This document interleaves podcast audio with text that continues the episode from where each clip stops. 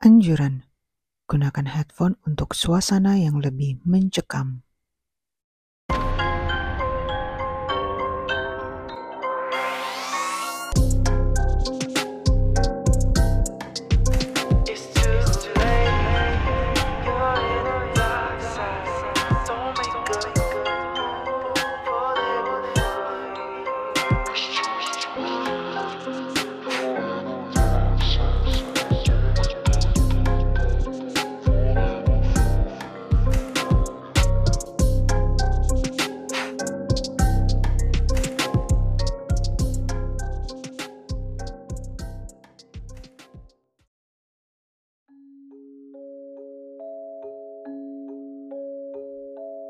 Hai Tiga Rans. Hari ini gue mau cerita. Cerita ini masa-masa aku SD ya. Tahun sekitaran 94 waktu aku kelas 2 SD Aku keturunan Betawi, tinggal di Ciputat. Tahun-tahun itu Ciputat masih banyak kebun-kebunnya Masih banyak pohon-pohon bambunya juga. Jadi dulu kalau ngaji itu sore dan itu di masjid. Habis itu sholat maghrib baru pulang ke rumah. Nah, rumahku itu kudu ngelewatin deretan pohon bambu. Teman-teman aku biasanya nganterin aku pulang dulu. Tapi cuma sampai sebelum pohon bambu-bambu. Biasanya mereka teriak, Lari, cepetan Ref, lari. Kadang aku kencang banget larinya. Kadang juga kayak nge-freeze mau lari tapi takut. Soalnya di pohon bambu itu ada miskun. Kalau aku lewat, pasti diketawain kencang banget sambil dilemparin pasir. Coba deh, anak SD digituin, ya otomatis ketakutan kan ya? Dan itu tiap hari aku pulang ngaji digituin. Akhirnya, teror berhenti pas aku udah gedean. Kelas 4 sekitaran itulah. Mungkin karena bertahun-tahun digituin, lama-kelamaan jadi biasa dan gak takut. Jadi kalau aku lewat ya jalan biasa aja. Kalau dia ketawa, aku ketawain balik.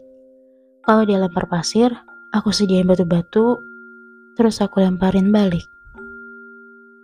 Lama-lama kalau aku lewat dia cuma ngeliatin aja. Kadang dari atas pohon, kadang di pinggir pohon. Aku pertama kali lihat makhluk gaib waktu itu masih SD. Waktu itu aku main di rumah tante. Karena keasikan main, sampai lupa kalau udah maghrib. Mau minta anterin tante aku nggak mungkin. Karena tante aku punya bayi. Om aku juga belum pulang kerja. Akhirnya aku beraniin pulang sendiri. Mana jalanan sepi banget. Pohon-pohonnya tinggi, gelap pula. Pas lagi jalan, tiba-tiba dari jauh kayak ada bola gelinding. Aku liatin terus. Pas banget berhenti di depan aku. Aku kaget karena kok bolanya kayak ada rambutnya ya. Pas aku lagi fokus merhatiin itu apa, terus tuh bola muter. Ternyata bentuknya kepala. Mana nyengir pula. Ih. Terus aku langsung teriak, balik badan, langsung pergi ke rumah tante aku lagi. Berhari-hari aku ketakutan karena kebayang-bayang mukanya itu. Gak berani tidur sendirian. Terus gak berani gelap juga. Pernah suatu malam aku baru tahu yang namanya Mr. Poci atau yang orang tahu pocong. Waktu itu aku tidur di kamar aku. Pakai lampu tidur juga. Jadi kan agak redup ya. Aku tidur mepet tembok. Terus terus aku perhatiin tuh bayanganku di dinding.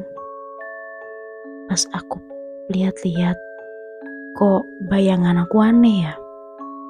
Rambut aku kan gak dikuncir. Tapi kok tuh bayangannya kayak kepala rambut dikuncir. Siluetnya juga kok agak gitu ya?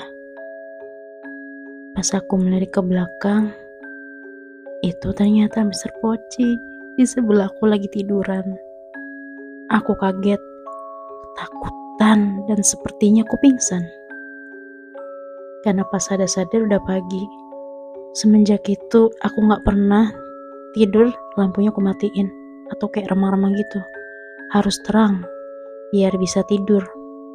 bisa tidur lampu dimatinnya pas sudah nikah udah punya anak juga kalau sekarang udah gak kaget liat gitu lagi ini kisah zaman aku masih kecil kalian mungkin juga punya cerita masing-masing ya pas zaman kecil.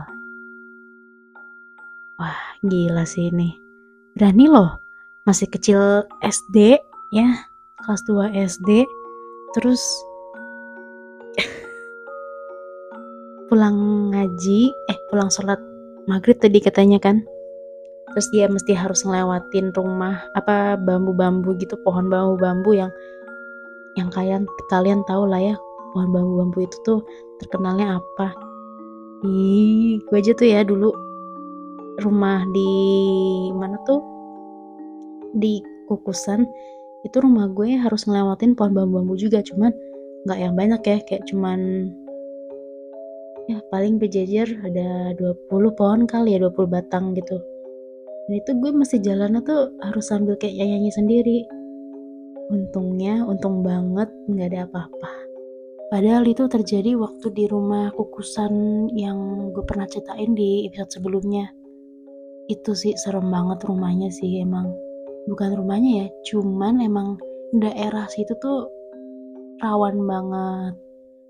Bukan angker tapi mistisnya kali ya. Karena dulu kan banyak banget tuh hutan-hutan pohon-pohon kebun-kebun yang emang pohonnya tuh masih tinggi-tinggi gede-gede gitu loh. Jadi bener banget terkesan mistisnya dan pada saat itu juga emang rumah gue atau rumah kakak gue dulu itu katanya sih tanahnya bekas kuburan ya cuman ya gue nggak tahu sih tapi thank you banget tiga yang udah mau dengerin cerita hari ini Sampai ketemu episode selanjutnya. Selamat merinding.